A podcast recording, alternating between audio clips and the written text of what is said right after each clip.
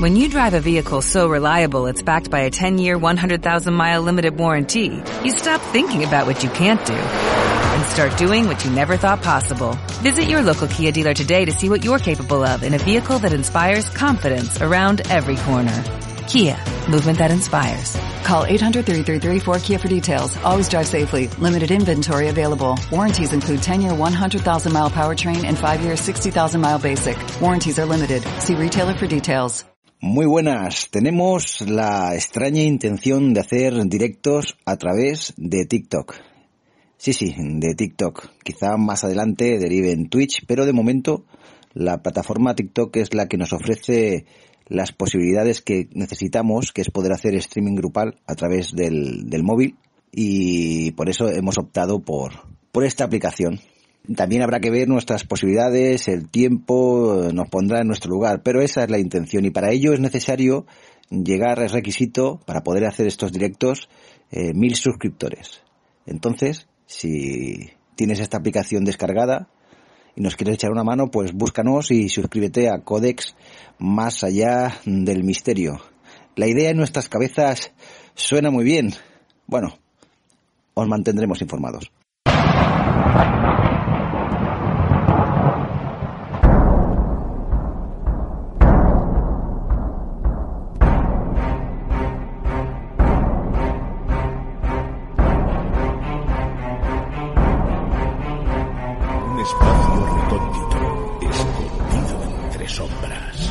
Tirantes de enclaves extraños y lugares que encierran historias ocultas.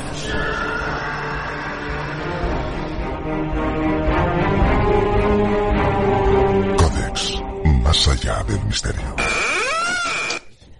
Y quédate a oscuras, si te atreves.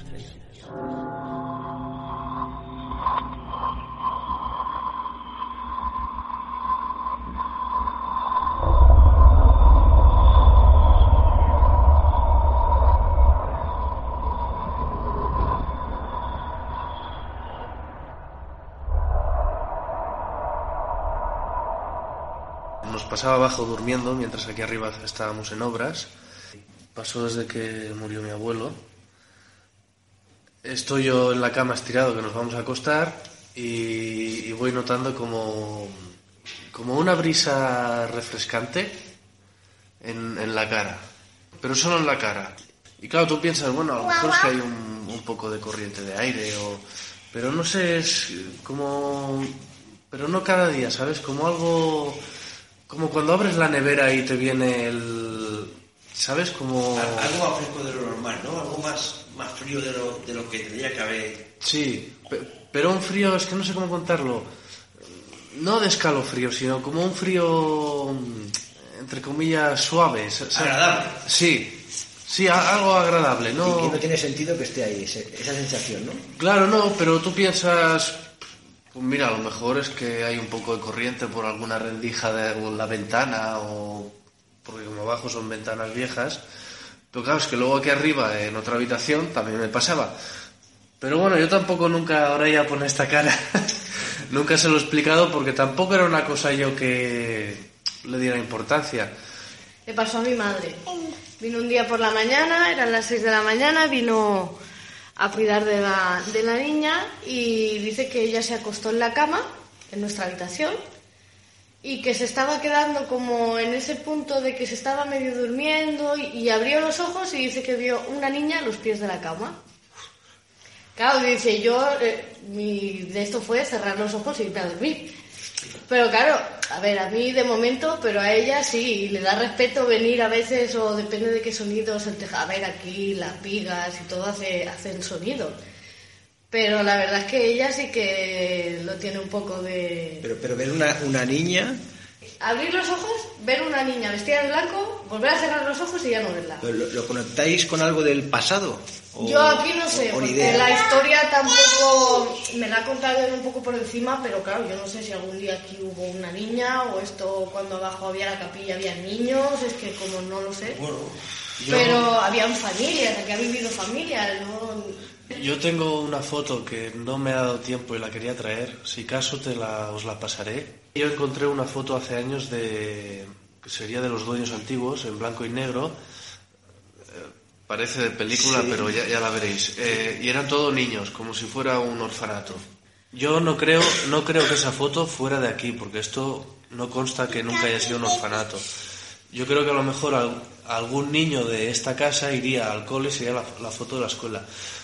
Pero, claro, en esa foto no hemos preguntado, no hemos identificado a nadie, no sabemos. Una pregunta, y por curiosidad, ¿esa foto se la habéis enseñado a la...? No. Ni sabía de su... Y no sé si tú yo te lo había contado. No. Porque hace años está en casa de mis padres esa foto. Quien vio a la mujer, a la niña esta fue... Mi madre. Tu madre.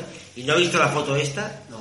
Para ver si la niña esa era... No, yo esta foto la encontré antes de estar nosotros. Y digo, como aquí no había nadie, digo, mira, la guardo en casa de mis padres porque aquí, yo qué sé, nunca se sabe. Y lo curioso es que en esa foto se ve una cara, es que no sé si es un niño o una niña ahora, y está difuminada, no se ve el rostro. Estamos de nuevo en Torrelicius. En Torrelicius hemos regresado a hacer una indagación en las plantas superiores. Han continuado aconteciendo cositas. Y ahora estamos hablando una charla amena en su comedor, en las plantas bajas, con esta pareja, esta entrañable pareja y su niña pequeña. No pasa nada, no te la lleves. No importa. Una niña pequeña de 2 años, que la escucharéis, ahora está llorando, no te la lleves, que no pasa absolutamente nada. Si esto es la investigación pura y dura, no hay ningún problema. La pobrecita, ahora se va llorando. Claro que sí. La foto esa me gustaría porque entre todas, es que ahora no quiero mentir inconscientemente, pero entre todas mis fotos que yo tengo, mis archivos, que tengo una carpeta con 40.000 gigas de esto, tengo fotos de estas del pasado en las que salen varias fotos con caras de según qué persona, de niños o con la cara distorsionada también. Pues sí. La tengo una carpeta especial con... Y luego no quiero, ahora no me acuerdo, pero si esas personas fallecieron al poco tiempo, si tiene algo que ver la fotografía hecha en ese momento y con la cara distorsionada con que vayan a morir en un periodo corto de tiempo. Tengo una carpeta así y quiero saber, bueno, sería bueno saber si esa foto la tengo yo o si tiene algo que ver o, ¿sabes? ¿Por qué? Porque tu madre... ¿reconocería esa cara? ¿Simplemente vio una niña? ¿O sabes? No lo sé, eso lo tendría que preguntar, pero que vio una niña morena con vestida de blanco, sí. Yo quiero haceros una pregunta. En este mundillo es bien sabido que niños por debajo de los 5 o 6 años son capaces de interactuar, ver cosas que los adultos o personas ya mayores de esa edad no ven. ¿Habéis tenido alguna experiencia con vuestra niña que os haya sorprendido? Simplemente por curiosidad. No, ¿nada? Yo lo único, pues en casualidad o una tontería de la niña, lo único que algún par de veces, pero no le da importancia, pues que estaba esperando yo aquí haciendo la cena a que ella llegara a trabajar por la noche, cuando hace el turno noche. Y la niña, pues, como estar aquí jugando y de repente, pues, mirar para allá y quedarse así y... Bueno, que puede ser de los niños, ¿no? Sí, que no ha sido niño y tiene un amigo invisible. Sí, que si mirar a... ¿Qué dice algo? ¿Invisible o no? ¿Invisible o no invisible? Los adultos no, claro. Los niños no claro, saben. Que, yo también creo eso, que lo que tú has dicho, ¿no? 5, 6, 7 años se suele decir, tiene una serie de percepciones o de poderes, por decirlo de alguna manera, en la que pueden ver cosas que nosotros no vemos, quizás. No digo que sea eso, que a lo mejor no ve nada, pero puede ser que sea... O incluso cuando estábamos abajo, el perro grande, sí, que era cachorro, lo teníamos dentro. A veces estabas ahí mirando la tele o algo, o haciendo algo, y de repente el perro se quedaba así... quieto. Y ladrar. Y mirando para un lado y ladrar. Pero claro, notas la diferencia cuando un perro... ladra o algo conocido y notas cuando ladra, y más si es tu perro, algo que él no conoce, ¿no? Que claro, y los dos nos quedamos, bueno, a lo mejor yo qué sé, a lo mejor veo una hormiga allí o otra cosa. Bueno, y ahora porque estamos aquí entre amigos, digamos, lo conté hace poco, Semerata, y hay un castillo y nosotros entramos al castillo, porque pedí permiso al ayuntamiento y pudimos hacer una noche en el castillo.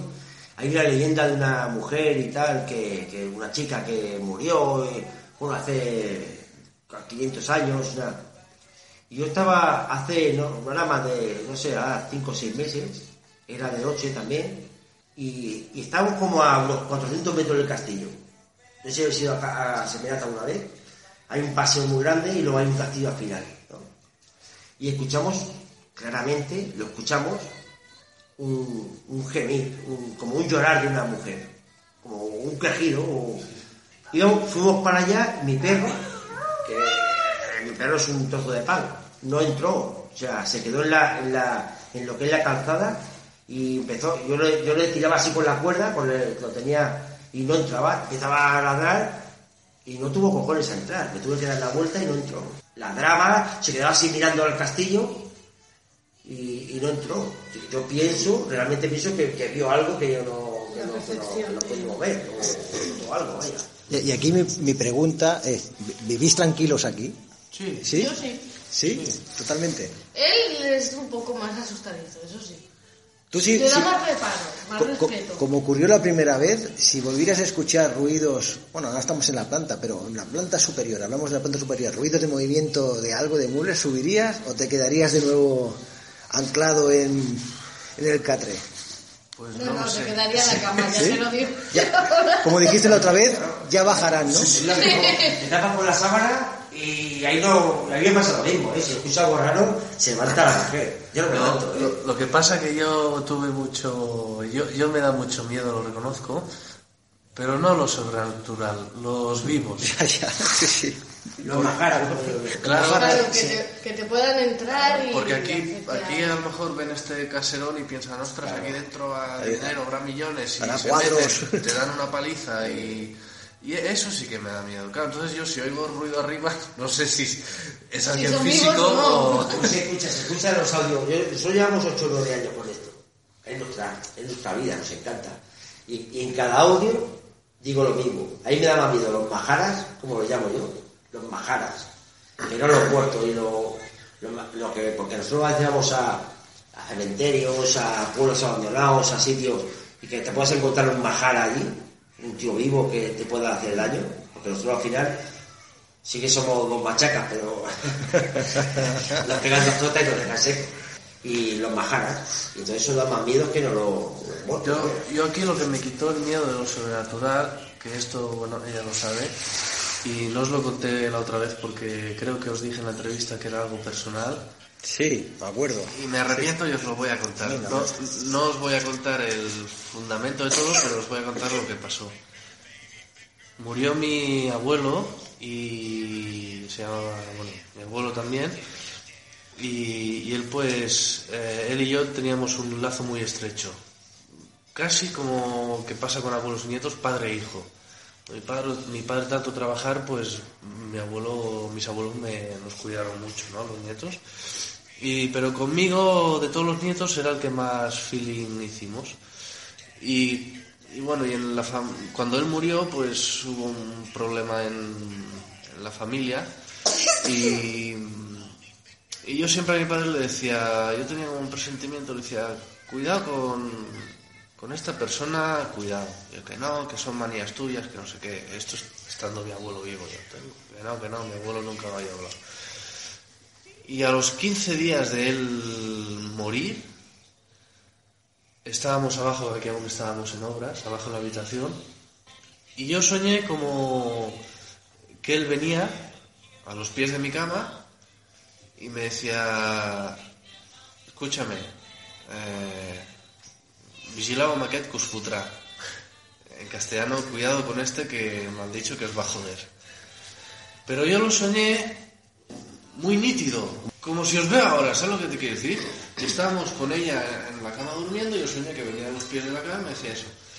Claro, yo ni me desperté, yo al día siguiente me desperté y recordé el sueño, ¿no? Y le dije a ella, míralo, he soñado esto, digo, supongo que del afecto, de echar de menos al abuelo y eso, pues curioso que a la semana siguiente se cumplió. ¿Sí? Sí. Sí, se cumplió y lo que él me avisó, pues pasó. ¿Se puede decir que pasó o no? Bueno, o no, da igual.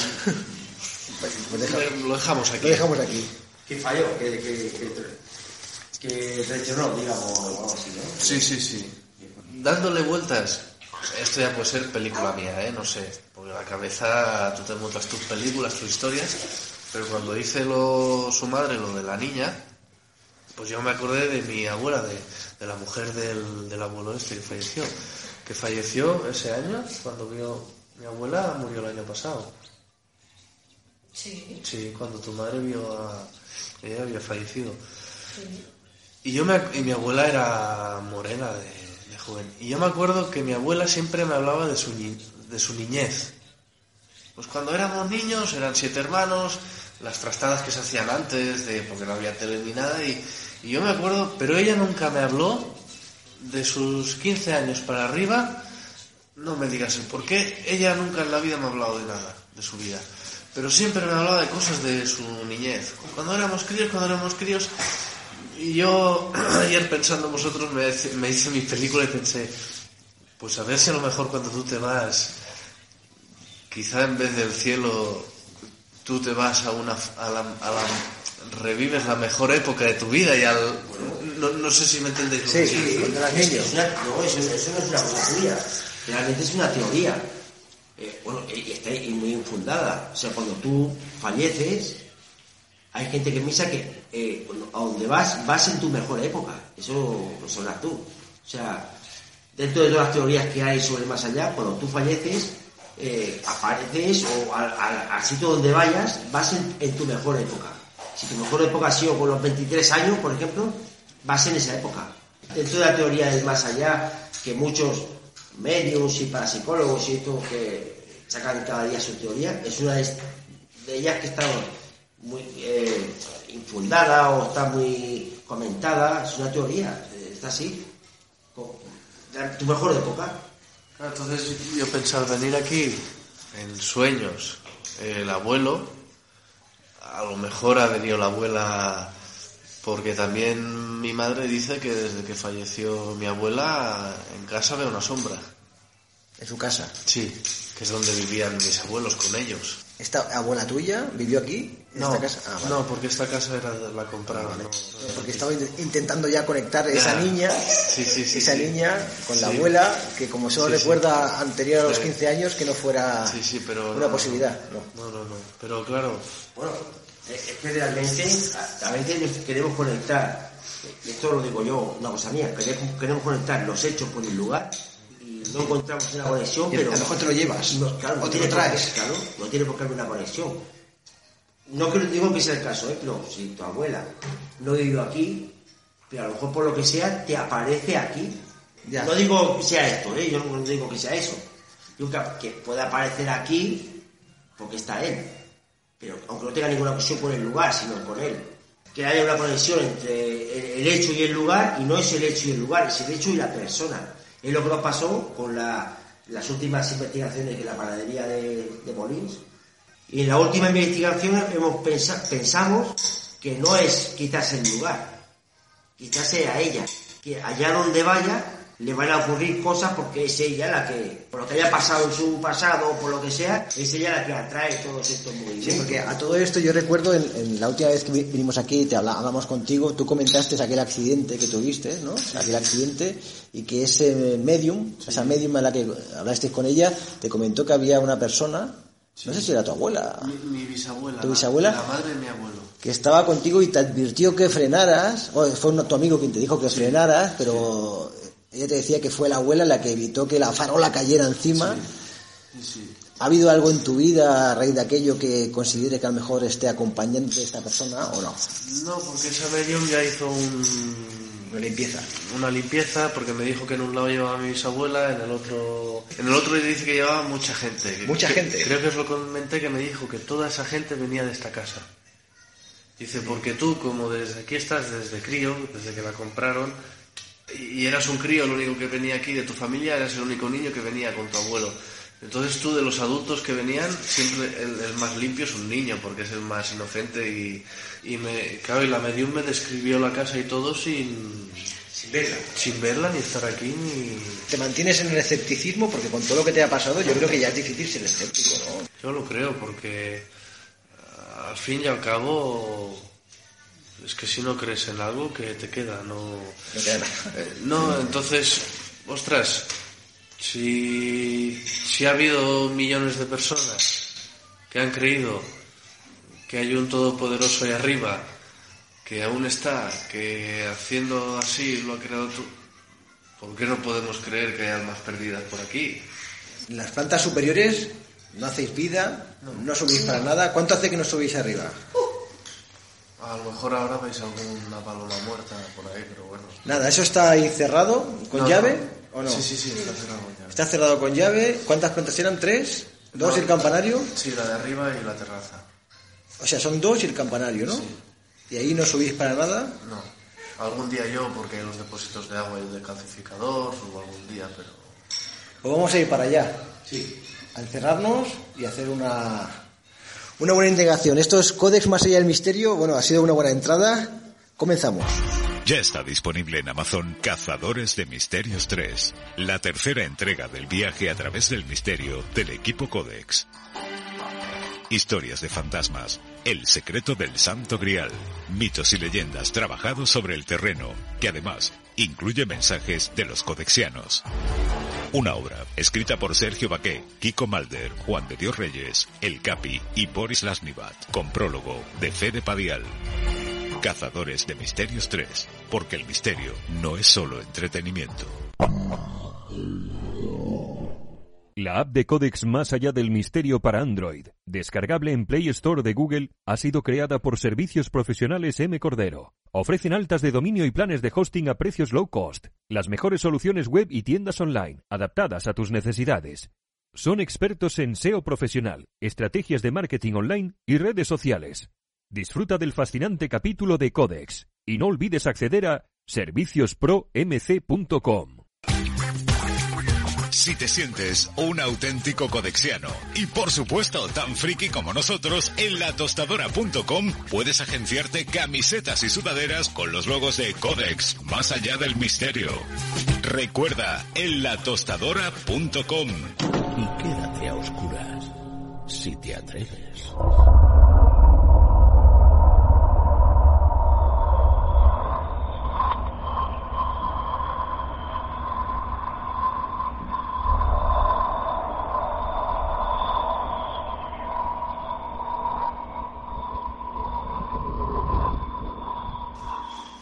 Bueno, ya estamos encerrados en lo que es las plantas superiores de Torrelicius. Acabáis de escuchar una charla con la familia que vive en el lugar. Recordemos lo que es la Torrelicius.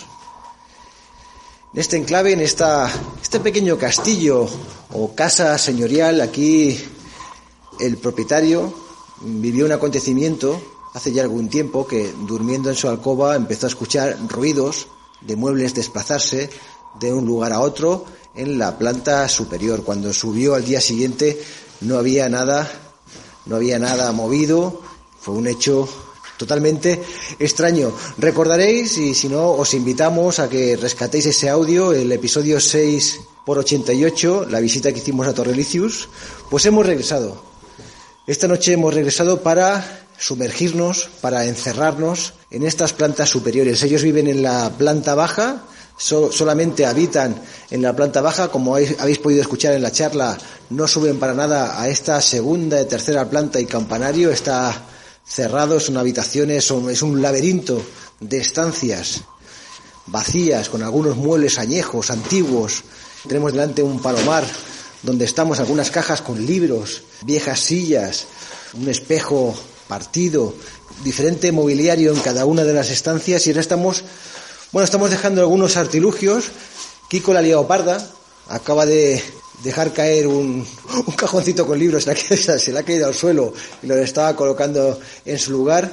Y antes de hacer una visita a cada una de las estancias de este bicho inmenso en el que nos encontramos, saludar a Malder. ¿Qué tal? ¿Qué pasa, colegas? Bueno, a ver, este tipo de aventuras están muy guapas Porque hay que pensar una cosa, estamos en un sitio, en un lugar, en una casa, una zona, yo qué sé, como queréis llamarlo, que tiene siglos de historia. Y es un lugar en el que no habitan, en el que llevan tiempo sin venir, y saldremos de aquí hoy con alguna conclusión, con alguna prueba. Las personas que viven aquí siguen viviendo cositas, han sufrido, por decirlo de alguna manera, episodios extraños, raros, difíciles de explicar. Nosotros no le vamos a dar una respuesta, una solución, pero sí que vamos a entender y a comprender el problema y a intentar averiguar qué ocurre aquí. Yo tengo siempre un pensamiento, y a veces lo he comentado con vosotros. Yo no quiero ser un antirrefranero. ¿Sabes? ¿Antirrefranero se lo he dicho? Sí, hombre, se lo digo yo, esta vez dicho, antirrefranero popular. Pero yo digo una cosita. Y esto lo dice Kiko Malder. Y vamos a dejarnos ya de tonterías. Kiko Malder dice que por las noches los únicos gatos pardos son los gatos que son pardos. Los demás no son pardos. ¿Sabéis por dónde voy o no? Todo eso que nos saque no siempre mete. Que en la noche todos los gatos son pardos, no. En la noche los gatos que son gatos pardos. Los demás no son gatos pardos. ¿Entendemos? Entonces, hoy es de noche. No sé qué hora será. Las 11 de la noche, 11:30, quizá a las 12, no lo sé. Lo que veamos hoy no van a ser gatos pardos. Van a ser cositas más importantes. Solo para recordar algún detalle de este enclave, esto al inicio de nuestra era fue una propiedad regentada por un patricio romano y luego pues ha sido un lugar importante en el transcurso de los años y en la época medieval, hablamos finales, ¿no? Siglo XVII, bueno, ya hablamos de la época moderna, pues empezó a construirse lo que es la Torrelicius, haciendo homenaje a ese patricio llamado Liciano. Y ahora vamos a hacer una pequeña visita, vamos a ir por las diferentes plantas y vamos a hacer una cosita que hemos pensado, y es dejar un objeto diferente en diferentes puntos de las diferentes plantas o estancias. Haremos una pregunta, por si hay una causa, algo que se quiera manifestar, para que interactúe con ese objeto. Ya os iremos contando a medida que vayamos dejando ese objeto atrás. Luego, a posteriori, regresaremos a esos puntos a ver si ha acontecido algo. Entonces, Malder, vamos a avanzar, vamos a... Sí, las diferentes pruebas que vamos a hacer hoy, Bueno, yo comento para nuestros oyentes, para los colegas, los amigos que están aquí al pie del cañón siempre escuchando a estos dos capullazos haciendo sus movidas. Entonces, ¿qué movidas vamos a hacer hoy? Vamos a hacer unas cuantas cositas. Bueno, vamos a probar un pequeño juego. Quizás esto, hay quien le pueda parecer que sea una mongolada, una chorrada, una pajarería, ¿no? Pero nosotros, de hecho, nos ha ido bien en alguna que otra ocasión. Hemos obtenido algún tipo de prueba y continuaremos haciéndolo, que son tipos de juegos. Hoy vamos a hacer un juego de adivinación de cartas. Vamos a intentar jugar con el ente, los entes o las energías que aquí permanezcan, aparte de hacer lo que tú has comentado, ¿no? Vamos a dejar una serie de pruebas, de pistas en cada lugar de esta torre, de este edificio, y luego nos separaremos y veremos si ha habido algún cambio. Por eso digo que esta noche podemos obtener aquí cositas muy guapas, colegas. Bien, pues ahora seguimos.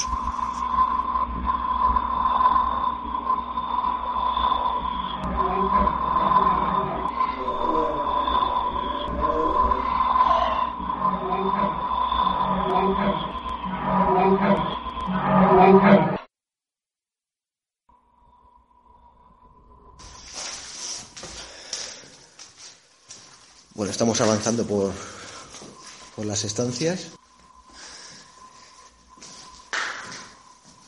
En esta planta, aquí llegamos a un salón con un armario y aquí... ¿Pongo una grabadora ya a grabar o no? Tenemos un dispositivo que tenemos hace tiempo que lo tenemos con nosotros, que es una cámara extra larga, finísima, que es para meterla en agujeros, y tenemos una pantalla que conecta con la cámara, con la que podemos ver lo que grabe esa cámara, y a ver si encontramos algún sitio donde meter esa cámara. Hemos abierto un armario.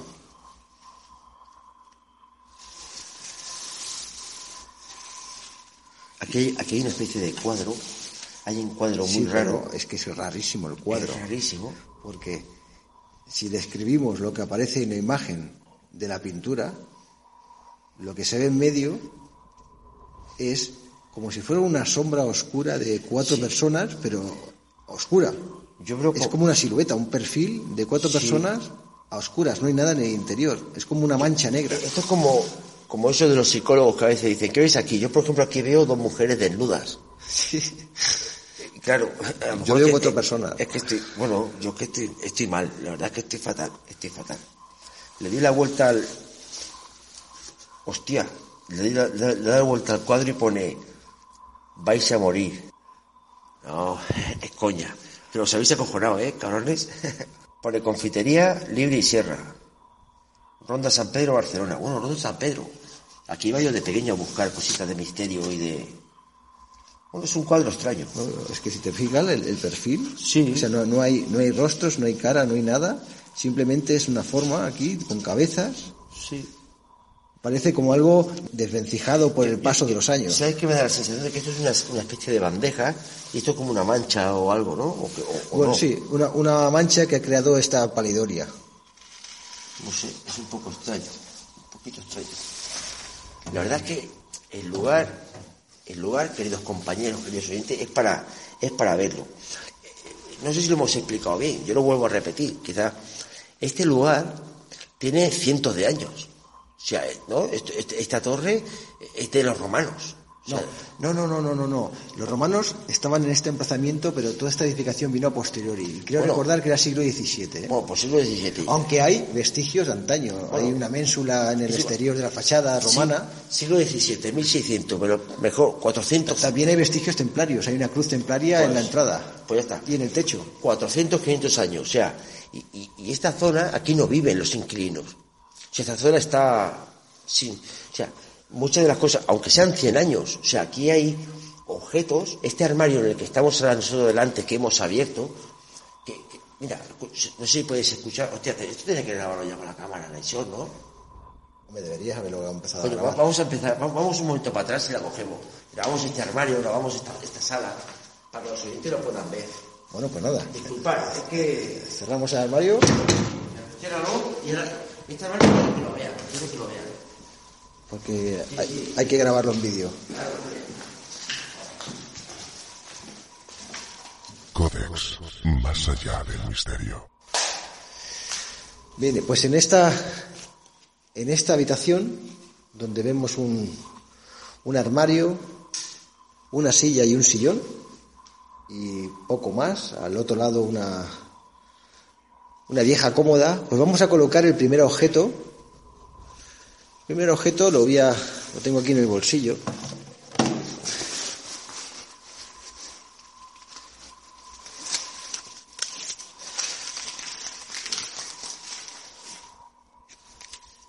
Que es un lápiz y un papel. Lo vamos a colocar encima del sillón. El lápiz y el papel. Y voy a hacer una pregunta. Hola, buenas noches. Si estáis aquí o estás aquí, te invitamos a que escribas algo en el papel que hemos puesto encima del sillón en cualquier momento de esta noche. Luego regresaremos. Y ahí se queda el pedazo de papel, el lápiz, en la oscuridad, mientras que nos vamos alejando del punto. Y a ver si quiere... Lo que hay aquí, si hay algo aquí, pues interactuar con nosotros de esta manera, escribiendo algo en el papel, sabiendo la dificultad, lo difícil, lo prácticamente imposible, ¿no?, de esta petición. Pero ahí está. Es una prueba más. Kiko está con la cámara, manipulándola, intentando que conecte. Pero nada, no llega. No se conecta. ¿Qué pasa? No, yo, aquí no diría yo que es algo paranormal, o quizás sí, no sé. La cámara se ha quedado grabando hasta el último momento, pero sí que es verdad que es una cámara baratucha. Cargando, ¿no? Quiere decir cargando. Es una cámara barata, porque es a lo que llegan nuestras posibilidades. Y ahora no funciona. No sé por qué no funciona. Se le mete la batería, hago así, pero no funciona.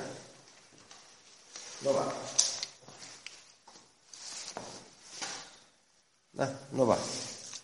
No enchega. 100 pavos a la puta basura, tío. Qué rabia. Es que compras las cositas con toda la ilusión y te venden más que chufla. ¿Sí? ¿Entiendes? Chufla. Y se ha estado cargando hasta el último momento, ¿eh? Esto no... Mira, escucha el ruidecillo. ¿Lo escuchas? La batería... La meto y hago... Y nada, ¿no? Y nada, tío. Qué raro.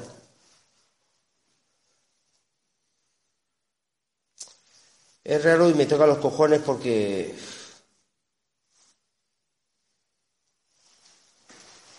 No. Pues nada, yo quería grabar para dejar constancia aquí para los colegas, pero... No puede ser. Y ahora, ¿a quién, si esta la compré los chinos, a quién le pido yo cuenta? A nadie... Llamaré a un chino y le diré, oye, ¿qué pasa? Me dirá, Juan Chingo Mingo. Bueno, pues nada, continuamos con la aventura, colega. Nada.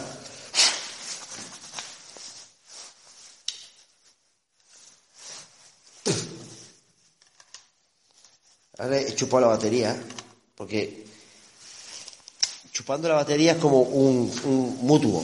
¿Has humedecido con la lengua la batería? Sí. Tú le haces un favor a ella... La humedeces, a ella le gusta que la humedezcas, y ella también te pasa como un poquito de energía de esta... Sí, pero no veo que esté muy agradecida. No. Porque no conecta. Vaya hostión, has pegado a la pantalla. Y no la tiro al suelo porque... Bueno, porque espero que sea que se ha descargado o lo que sea. Pero si no le pegaba una hostia contra la pared, que la dejaba seca. Porque me han fallado, pero me fallaron una vez, pero no dos, ¿entiendes? Tengo aquí mi tarjetilla, lo podéis mirar, lo podéis ver. No lo pueden ver. No, con 16 gigas. Bueno, pues nada, continuamos con la aventura, compañero.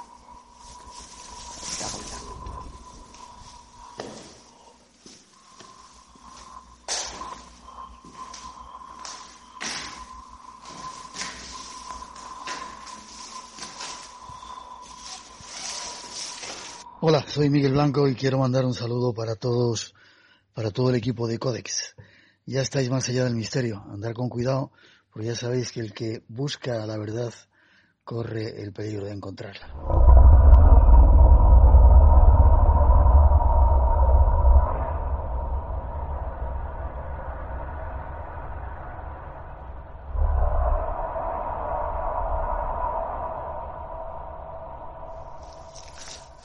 Vale, vamos a dejar una cámara Naysor en una de las salas que nos parece extraña, ¿no? Esta cámara Naysor fue la primera, si los oyentes pasaférrimos, ¿está bien dicho férrimo? Sí. ¿Eh? Quizás... Bueno, acérrimo, ¿vale? De luego acérrimar, yo acérrimo, tú acérrimas. ¿Se acordaron de esta cámara? Esta fue la primera que nos compramos, es una cámara de caza. Esta cámara tiene un sensor de movimiento. Tú la puedes, la enchufas, como voy a hacer yo ahora, escucharéis el ruido. ¿Vale? Entonces la colocas. ¿Dónde la pongo, amigo? Aquí en la repisa de la ventana en dirección a la puerta. ¿Vale? Ah, en la repisa... Marcando la puerta. Estamos en la estancia donde yo he dejado las cositas, mi maletín con los diferentes artefactos y utensilios. Bueno, esta cámara. ¿Aquí es el sitio que tú crees que...? Sí, aquí como hay diferentes muebles para colocar las cositas. Vale, pues aquí cualquier cosa que note la cámara se enchufará por movimiento y nos informará de cualquier movimiento extraño. Yo lo que aquí, en esta estancia adjunta a la que tenemos, yo colocaría otros dos objetos. Venga, pues vale. ¿Vale? Aquí vamos a colocar en una esquina, de momento, recopilando, en una habitación de esta primera planta, hemos dejado sobre un sillón un papel y un lápiz. Y ahora en estas siguientes estancias, que hay muchas, hay bastantes en esta primera planta, supongo que arriba será igual. Aquí lo que vamos a hacer es colocar en una esquina, a ver si lo encuentro, una pelota. La misma pelota que utilizamos, seguro que muchos lo recordaréis, o algunos de vosotros, en Figols, en la torre de Figols. Jugamos con una pelota intentando interactuar con la causa. Pues aquí de nuevo en una esquina la coloco en el suelo y hago una pregunta, una cuestión aquí de nuevo, es si estás aquí nos gustaría que desplazaras la pelota. Ahora está en la misma esquina, en el ángulo de esta habitación. Muévela, aléjala de las paredes, si quieres nuestra presencia, y si lo prefieres, si quieres ser más juguetón, cuando nos vayamos de aquí, pues cuando regresemos que esté la pelota en otro punto. Pues ya tenemos dos objetos depositados, el lápiz y el papel, la pelota, y mientras tanto en la base, en esa habitación donde hemos colocado, bueno, dejado nuestros bártulos, está la cámara Night Shot grabando. Kiko sigue intentando arrancar la cámara de vídeo. Claro, con 5 libros vendidos has comprado esta cámara. No, porque no se han vendido 5 libros, porque no hemos ganado nada con ninguno de los libros. Ah, bueno, el último, claro. Claro, este lo he comprado con mi dinero, ¿vale? Me he quitado, me tenía que hacer una operación a corazón abierto, pero he pasado de la operación a corazón abierto y compré la cámara. ¿Vale? Pero resulta que la puta cámara no va. Bueno, no sé por qué. Vale, ¿continuamos para arriba? Sí. Venga. Bueno, vamos a subir a la planta superior, a esta. Los peldaños son de madera, de ladrillo. Había una cosa que me extraña, porque ha comentado una cosa el propietario, que hacía tiempo que no subían por aquí, ¿no? Quiero decir que, al final, teniendo esto, subes cada X tiempo, ¿no? Pues subes cada... Pues no sé, para ver cómo está todo... Yo creo que ya se ve que hace tiempo que no suben, ¿eh? Porque está esto... Sí. Es extraño. Vamos a continuar.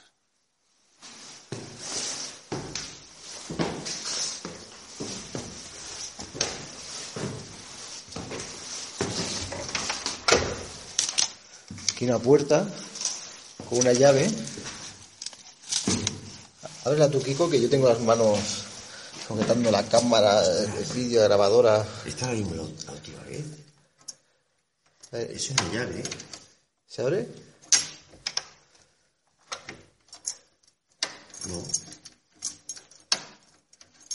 Manipula eso hacia adentro. A ver. Es una llave extraña.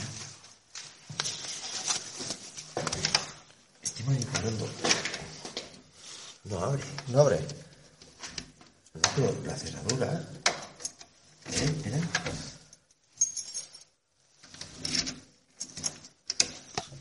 ¿no? Aquí. Ahora, ahora.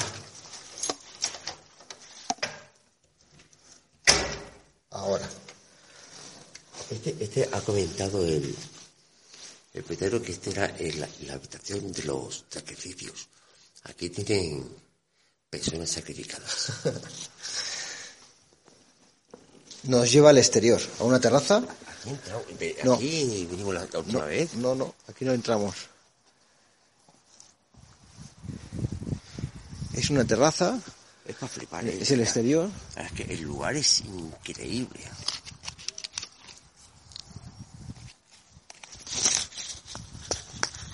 El lugar. Ok, os hagáis una idea. O sea, estamos en lo que es, a lo mejor, lo que hay encima nuestro ya es el campanario. Y esto es una terraza que rodea todo lo que es la torre, da al exterior y se puede ver el paisaje o paraje, como queréis llamarlo, guapísimo, de la zona. Árboles, montaña.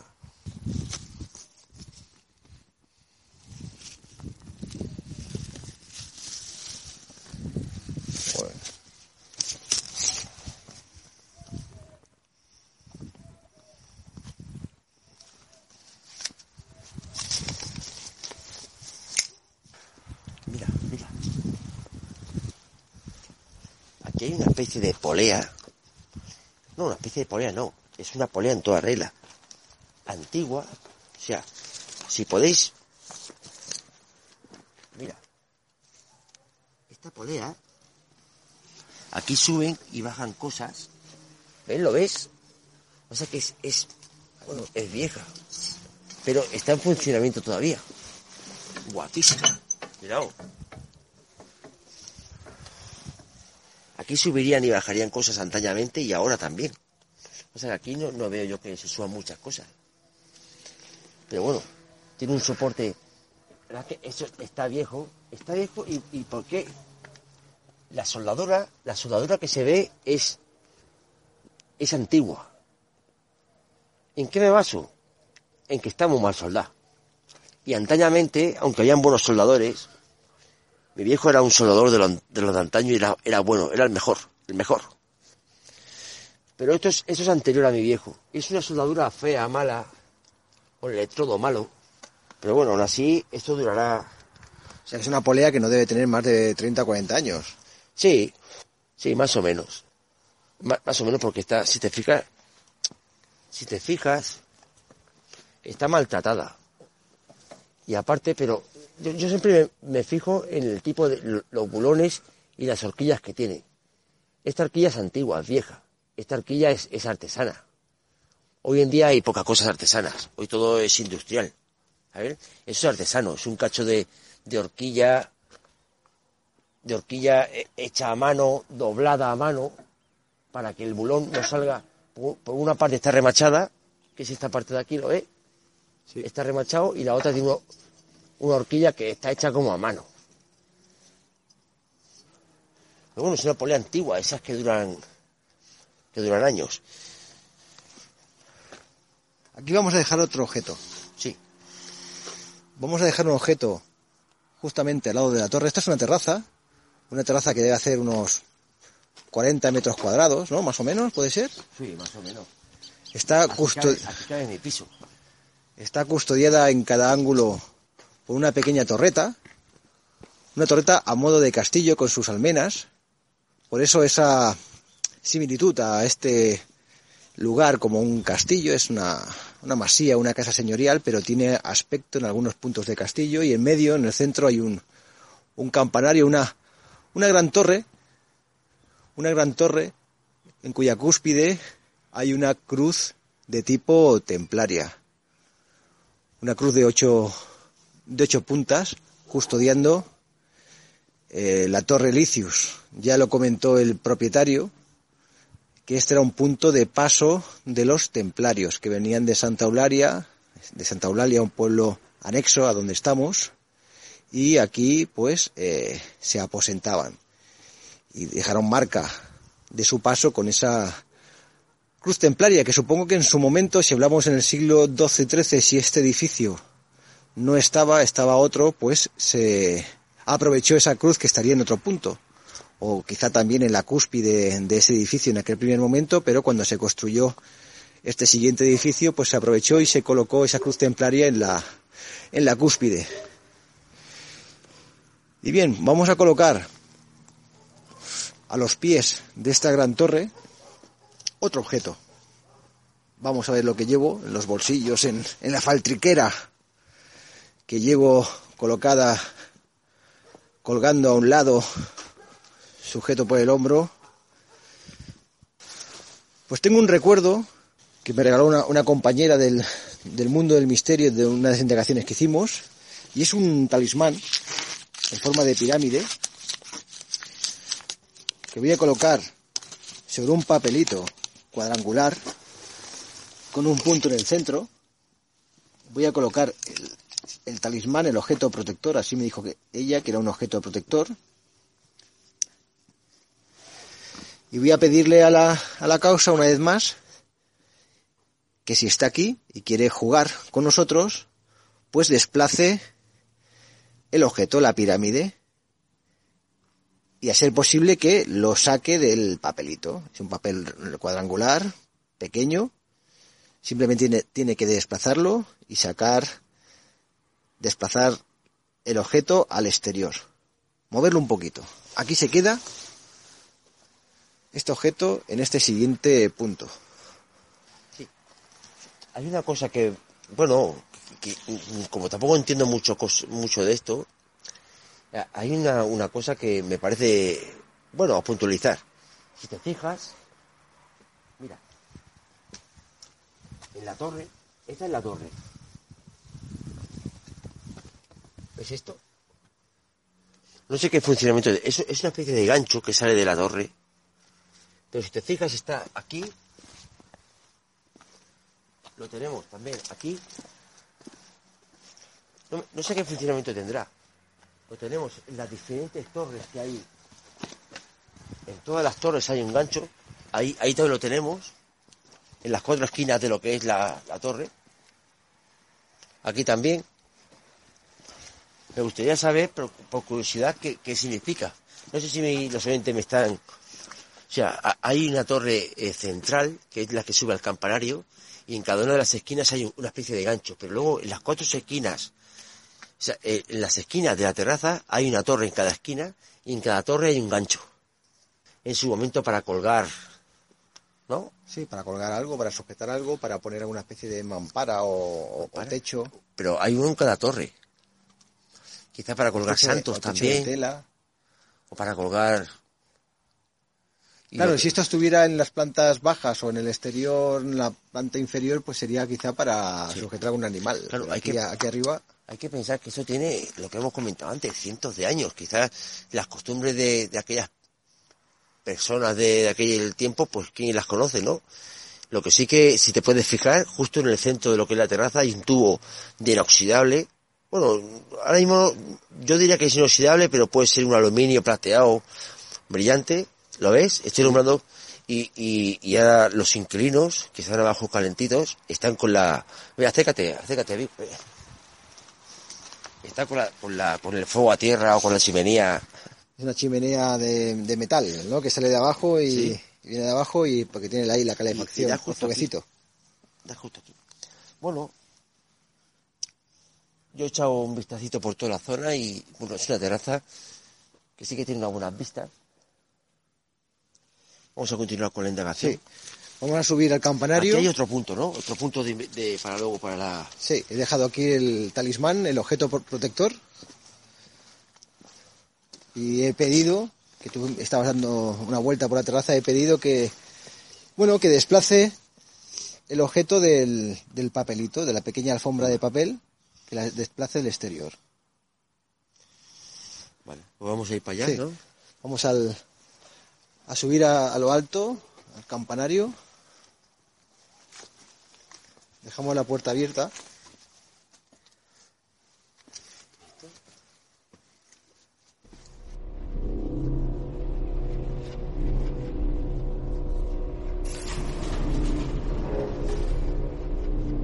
Bienvenidos a Codex, más allá del misterio. Un espacio recóndito, escondido entre sombras. Expediciones reales y todo lo que concierne a lo desconocido. Un exmilitar especialista en operaciones de campo, un escritor en ciernes, un sensitivo y un auténtico buscador de respuestas emitirán desde enclaves extraños y lugares que encierran historias ocultas. Son Codex, más allá del misterio.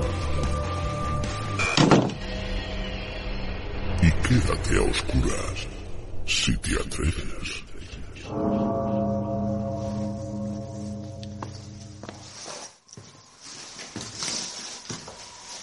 Subimos, los peldaños caen peor en esta parte, está lleno de plumas, de palomas por el suelo, de hecho nos hemos encontrado el cadáver de una paloma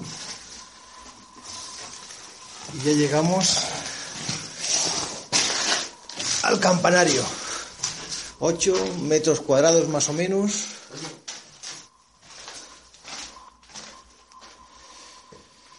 Kiko me sigue, ventanas de madera cerradas a calicanto. Se ha caído un peldaño. ¿Se ha caído? Sí, bueno. ¿Se ha movido? Se ha movido. Aquí hay un cable. Así le vamos a coger el Netflix a lo... Esa puerta ya la abrimos. No, está cerrada. Ya lo intentamos la última vez. Pero esa da la nada, ¿no? Bueno, da a una ventana que da al vacío, ¿no? O sea, imaginaros... Es que claro, los oyentes, cómo me gustaría que estuvierais todos aquí, todos mis colegas, todos. No voy a decir nombres porque no me quiero...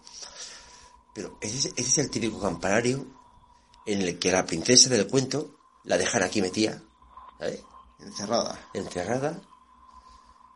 Hasta que llega el príncipe o no llega y se pudre aquí, ¿entiendes? Se queda aquí fiambre. Pero es un campanario, tiene 2, 4, 6, 8 ventanas, o sea, 4 paredes, 2 ventanas en cada pared. Y desde aquí, pues, es donde veis el mundo. Pero y tendrá a lo mejor 3 metros por 3 metros, serán unos 9 metros cuadrados y poco más. Es una torre, un campanario. Nosotros lo llamamos campanario por llamarle campanario, pero aquí campana no hay. Sí, es un torreón. ¿Qué función tendría esto en el pasado? Vigilancia. Una torre de vigía. Una torre de defensa. Aquí hay un mueble antiguo. Hostia. Claro, ahora tenemos aquí... Es que hay que hacer una foto de esto. Sí. Porque dejando nuestra mente a volar, parece un elemento...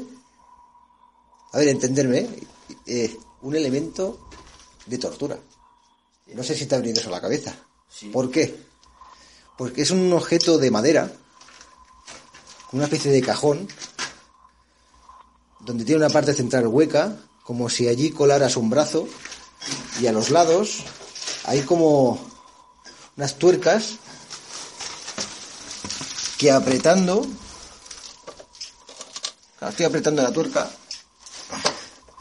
Y no hacen nada. No sé si en un pasado esto se estrecha. Bueno, quizás simplemente sea un molde de algo. ¿Has hecho una foto de esto? ¿Has hecho una foto de esto? Sí. Porque esto hay que consultar qué diablos es. He dicho elemento de tortura porque, bueno, estamos entregados en la atmósfera codexiana, pero... Sí. Yo veo estos ganchos, estas tuercas que se giran, este hueco para colocar el brazo, que cabe perfectamente, como si apretando estas tuercas el brazo se aplastara. Pero simplemente es una especulación que seguramente no es, que a lo mejor es un objeto decorativo. De ignorancia. Sí. Que es amplia, puede tranquilamente ser un aparato de tortura. Esto sí que es un objeto de tortura, porque es un pedrolo de dimensiones que la verdad es que choca frontalmente con todo el entorno. ¿Qué hace aquí una piedra redonda. La voy a levantar. Hostia. Aquí pone Kiko y Sergio, vais a morir. ¿Otra vez? No, es una pena, sí, es lo que tú dices, es un poco raro, pero bueno, aquí la habrás traído para acá, ¿no? No sé cuál sí. Es el motivo. Bueno, para sujetar algo, quizá. Y bueno, aprovechando esta zona, esta repisa que hay aquí, de racholas, enracholada de azulejos. Aquí vamos a colocar el siguiente objeto, ya el último. Sí. Y es una tabla de Ouija. Hostia. Y en honor a la verdad, lo voy a explicar, Explícalo porque... Es un lienzo con una tabla de Ouija, con todas las letras, con el sol y la luna a ambos lados, los números... Puedes escuchar los programas en iVoox. Codex, más allá del misterio. Habría que encontrar algo que ejerciera de mástil y ponerlo aquí en el centro, a ver si vemos algo por el... Porque no tengo nada. A ver, alguna... Mira, yo tengo aquí, que siempre voy con ello, voy con un máster. Yo llevas un máster de bolsillo. De madera. Bueno, algo chiquitillo. Como decía la canción, algo chiquitillo. Una piedrecilla o algo, ¿no? Sí, cualquier cosa. Que yo realmente no sé si sirve, si tiene que ser algo especial, un vaso de cristal. Bueno, yo creo que lo que se quiera manifestar lo moverá sin más.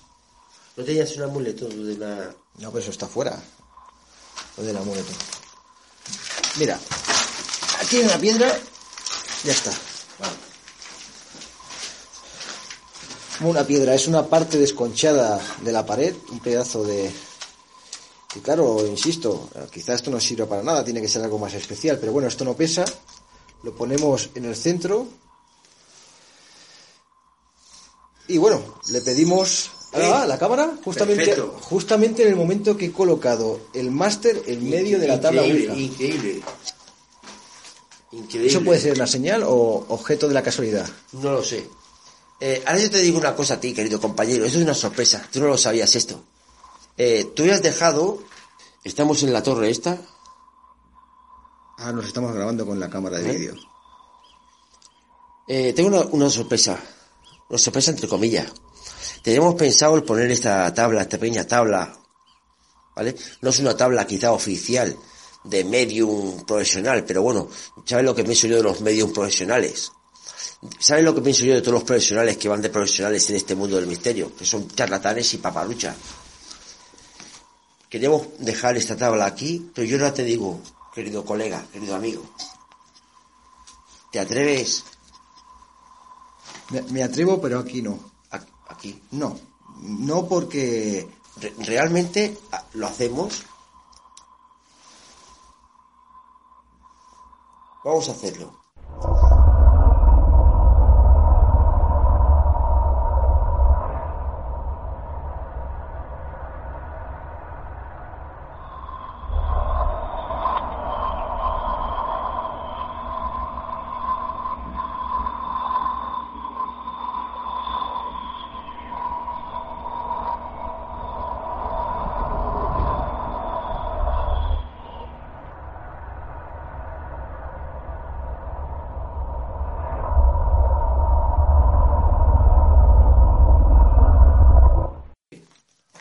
Vamos a hacer la Ouija, aquí en la torre. Vamos a poner el dedo, Sergio y yo. ¿Eso qué es? Un pollo. Voy a hacer yo la primera pregunta. Hola, ¿estás ahí?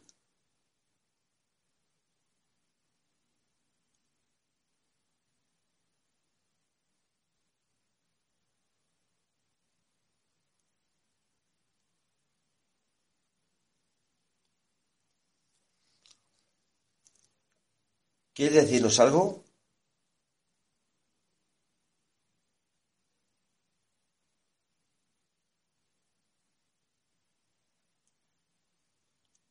¿Cómo me llamo?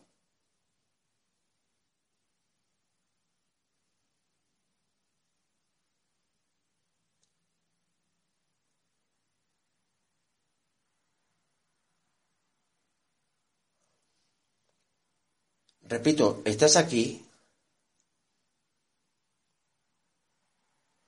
¿Ves el tablero con las diferentes letras que hay aquí? ¿Puedes contactar con nosotros mediante este tablero?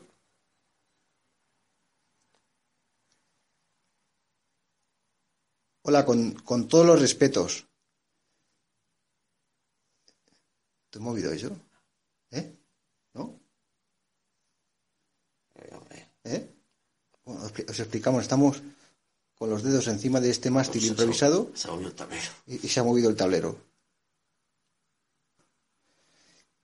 ¿Puedes manipular alguno de los objetos que hemos ido dejando en las diferentes plantas? Desplazar la pelota, mover el tablero.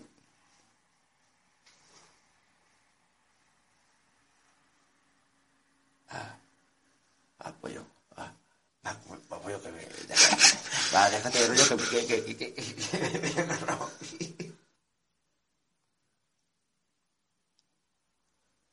Se ha desplazado, pero mucho. Pollo, me toco. Pollo.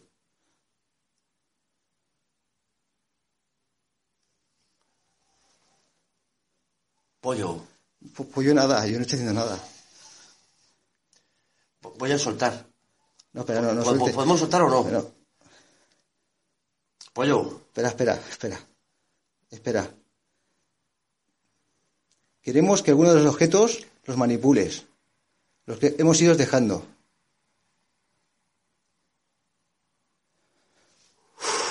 Pollo. Espera.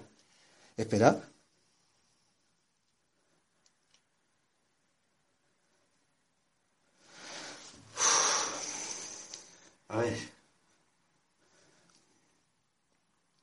Buah, me está ardiendo el corazón que no veas. A ver. ¿Estás grabando? Sí. A ver, corta. No corto. No corto. Ver, no, di. No corta. No corto. Bueno, da igual. ¿Qué estás pensando? ¿Estás siendo tú? No. A ver, pollo, estoy aquí. No corto. Pues me está dando un poco de mal rollo, ¿eh? No corto. ¿Tú estás apretando fuerte la moneda? No, apoyándola. ¿Tú estás grabando esto con vídeo? Sí. Estoy mareado, además, ¿eh? Mira. ¿Otra vez?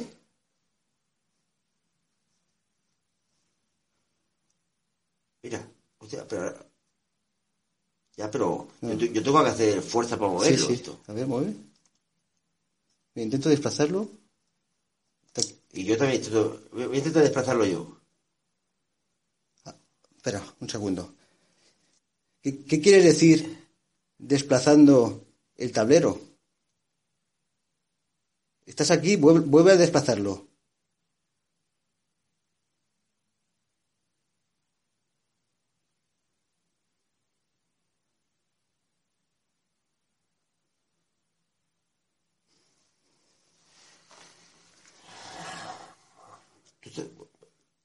Vale, desde mi ignorancia está grabando, ¿no? Sí.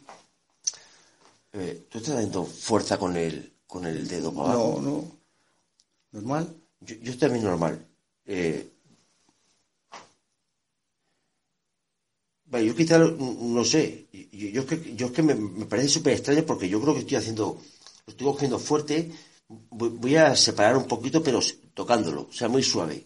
¿Y tú también? Sí. ¿Vale? También, suave. O sea, ahora lo estoy tocando, pero muy suave. También.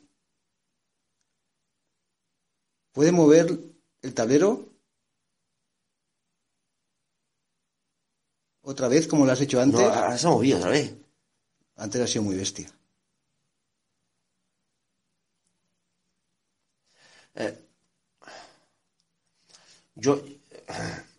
Hola. Depende... Desde mi ignorancia... Depende de que tengamos el dedo fuerte. No sé cómo vas a responder a esto, no lo sé, ya no sé nada.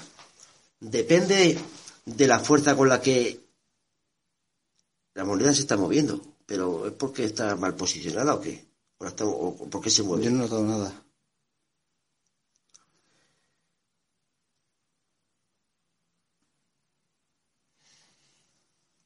¿Cómo cortamos ahora esto? Espera, no cortamos, ¿no? Pero quiero mirar si no es que no está... Espera, que están ocurriendo cosas. Ya, pero la moneda sí. se está moviendo y no sé si es que no está bien posicionada.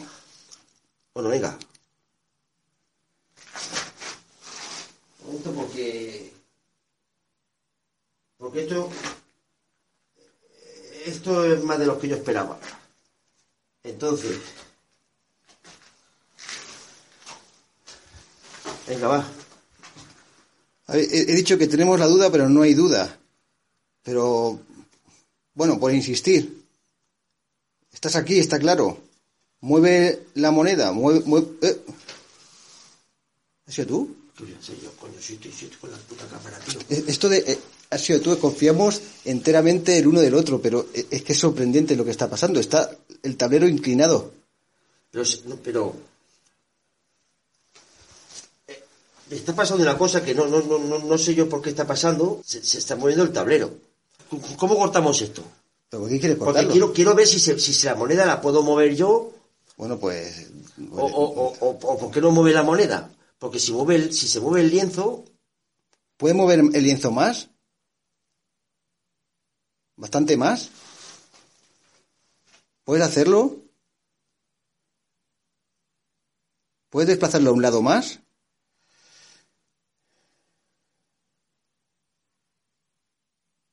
¿Puedes?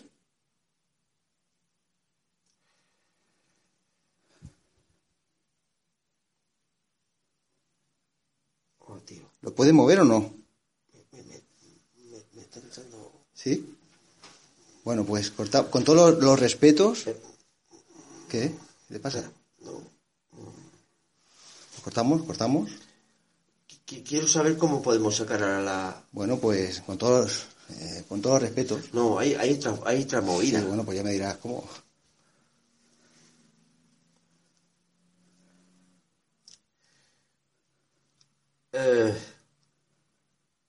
Claro, es que no está. No está moviéndola. Entonces, yo sé que tiene que ir así. Pero tú mira cómo está el tablero, que estaba antes recto. Yo creo que aquí no hay un sí o un no. Queremos terminar con la sesión. No sé si te parece bien, te parece mal o cómo lo hacemos esto. ¿Podemos terminar con la sesión? ¿Has notado? Sí. ¿Has notado ahora? Sí. ¿Qué ha notado? Que se movía la moneda. ¿Podemos terminar? ¿Estás hablando fuerte? Queremos terminar con la sesión. ¿Podemos terminar?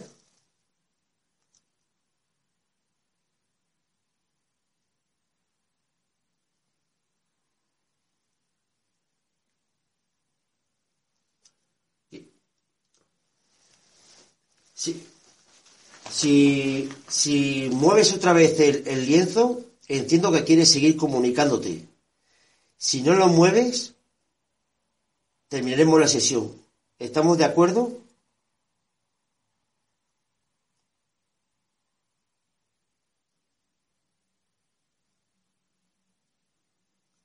No lo mueve. Pues con todos los respetos del mundo, muchas gracias por interactuar. Cortamos sesión.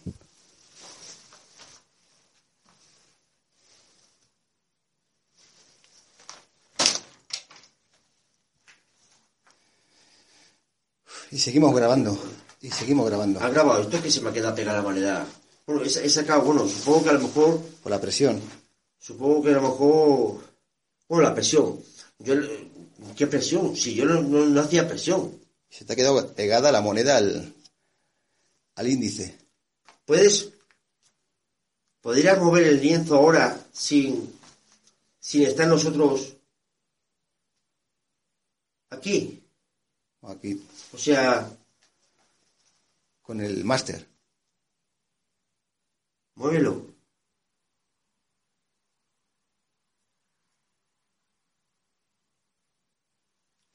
Hace falta que ponga mi dedo sin la moneda, porque al final voy a poner el dedo.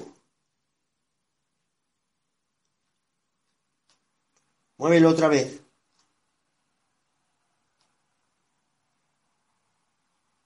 Bueno, habíamos cortado sesión. Ya, pero es que no sé, tío, yo estoy flipando. Muévelo, otra vez.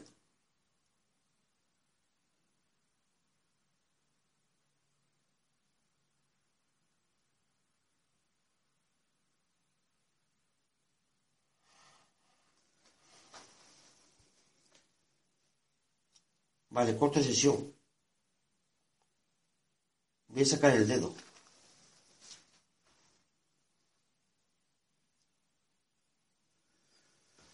Hay que ver el vídeo, eh. Hay que ver la imagen del vídeo, a ver si queda. No lo vemos abajo. ¿Dónde está la moneda? ¿Y la moneda, coño? No sé. No sé esa moneda. La vamos a dejar ahí. ¿Dónde? Esa va a ser... Eso va a ser el punto, pero tiene que ser esa moneda. No me acuerdo, se me ha quedado pegada y nada más mal rollo, tío. Aquí. Venga, píllala. Ponla ahí. Hay que hacer más, ¿qué hay que hacer? No, vamos a dejarla como un punto, ¿no? No, yo lo que ya haría es ir a los diferentes lugares a ver cómo está todo. Pues venga. Ya nos llevamos esto ya. No, yo subo aquí. ¿Sí? Sí. Vemos cómo está. Aquí está la piedra. Vemos. No tengo el metro ahora aquí. Bueno, aquí hay una raya. Más o menos. Mideo aquí. Y más o menos lo que hace una palma, ¿vale? El tablero. O bueno. Vamos a hacerlo más. Vamos a hacerlo de otra manera. Más profesional. Esta es la raya esta. Continuamos con la raya. Y esta es la raya esta. Vale, Kiko lo que está haciendo es colocar el tablero... Se ha movido el tablero, no la moneda. Se ha movido el tablero, pero está colocando el lienzo del tablero siguiendo las rayas de los azulejos. Milimétricamente. Para que cuando regresemos, ver si esto se ha desplazado en nuestra ausencia. Bueno, vamos a ver... ¿Qué? Yo creo que estoy conocido, pero también hay un momento que no me he encontrado muy bien.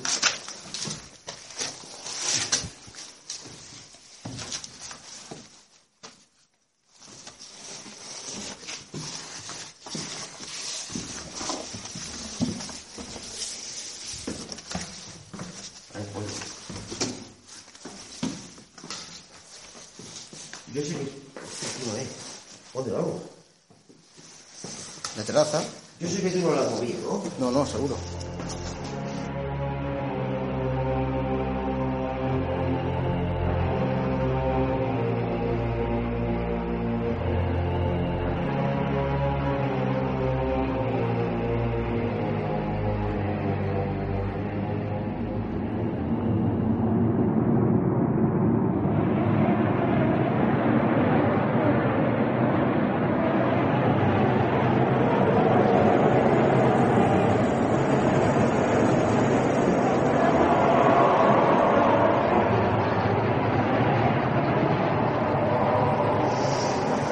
Lo que ha pasado ha sido increíble. Yo la verdad que tengo ganas de salir de aquí y hablarlo con tranquilidad. ¿Quieres ver la cámara? Vamos fuera, vamos en las conclusiones. ¿Pero fuera dónde? De esto, vamos a acabar con esto. Vamos a los diferentes puntos. Debemos dejar los objetos, zanjamos la indagación y vamos fuera y vemos lo que ha quedado grabado en el vídeo. ¿Pero afuera dónde? Al exterior, fuera, a un bar. Pues si ya no hay bares.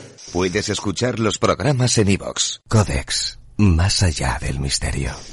Bueno, estamos en la planta inferior. La pelota sigue estando, creo, en el punto donde la ha dejado. Sí que es cierto que creía que había puesto más al centro de los dos ángulos, del ángulo, de esta esquina, pero bueno, no lo recuerdo bien. Entonces la pelota la voy a coger...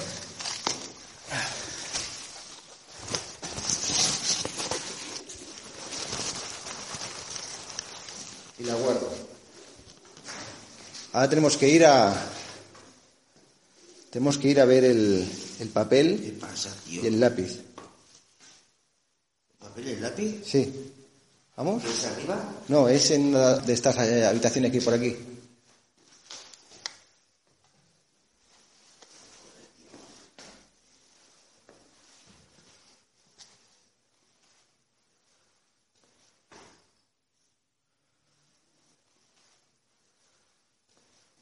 pues tienen la habitación del armario, la silla, el papel y el lápiz, y no hay nada. Parece como... no hay nada. ¿Nada? No. Ese es el armario que yo comentaba antes.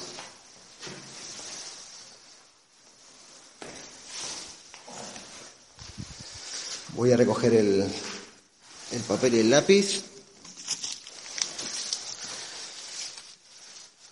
Me lo guardo. Y ahora hay que ir a la terraza, al exterior, donde he dejado el talismán, el objeto protector, para comprobar si se ha desplazado y ha salido del papel, la alfombra de papel que he dejado debajo de la pirámide, de la pequeña pirámide. ¿Vamos?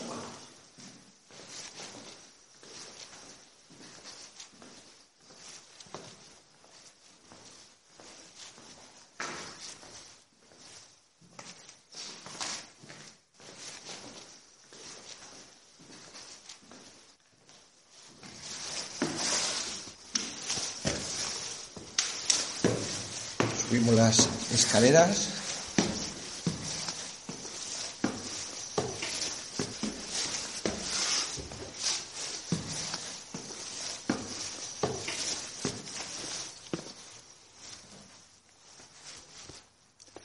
Estamos en el exterior.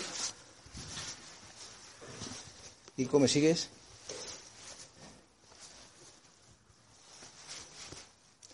Estamos en el exterior.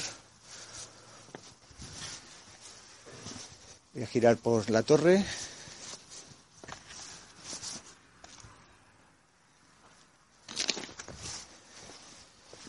Y la pirámide está en el mismo sitio, encima del pedazo de papel, en el centro, y nos ha desplazado.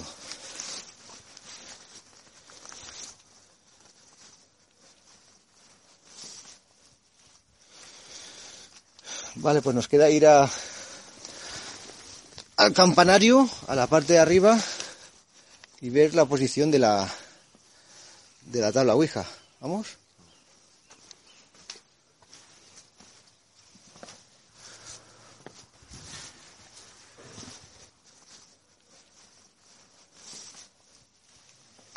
Entramos, seguimos por las escaleras. ¿Cierras la puerta con llave? ¿Con llave? Sí. ¿Has grabado todo eso? Sí, todo. ¿El audio todo? Todo.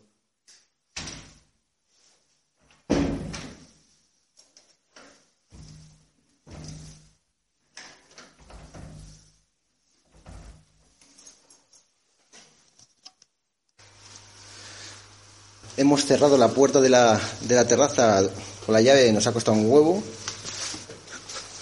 para que lo supierais, y ahora vamos a subir, estamos subiendo, pues eso, al campanario.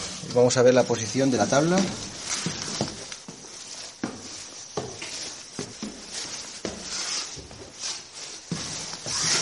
Y no me quiero asustar.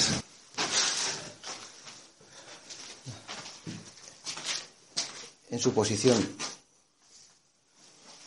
En la posición que le hemos dejado, Kiko. ¿Vale? Sí, ¿no? Yo luego lo comprobaré. Sí.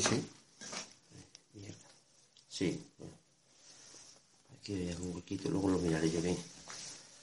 La moneda también está ahí. Todo lo que hay aquí. La piedra, esa piedra pequeña también estaba ahí, ¿no? Sí. Vale, recogemos. Sí. ¿Tu moneda? No, déjala ahí. Yo la quiero. La dejaremos aquí. Llévatela. No, aquí. Sí, llévatela tú.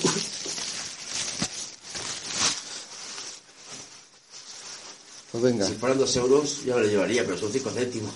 Vale. Pues venga, vámonos. Yo dejo grabando, pues, las moscas. Sí. Descendemos.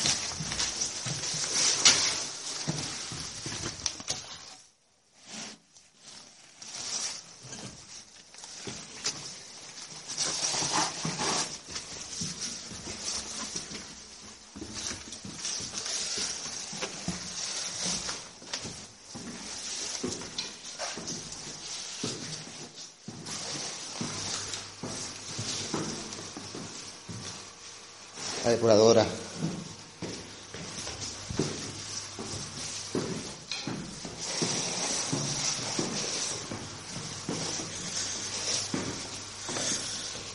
Nos dirigimos a la sala base a recoger todo.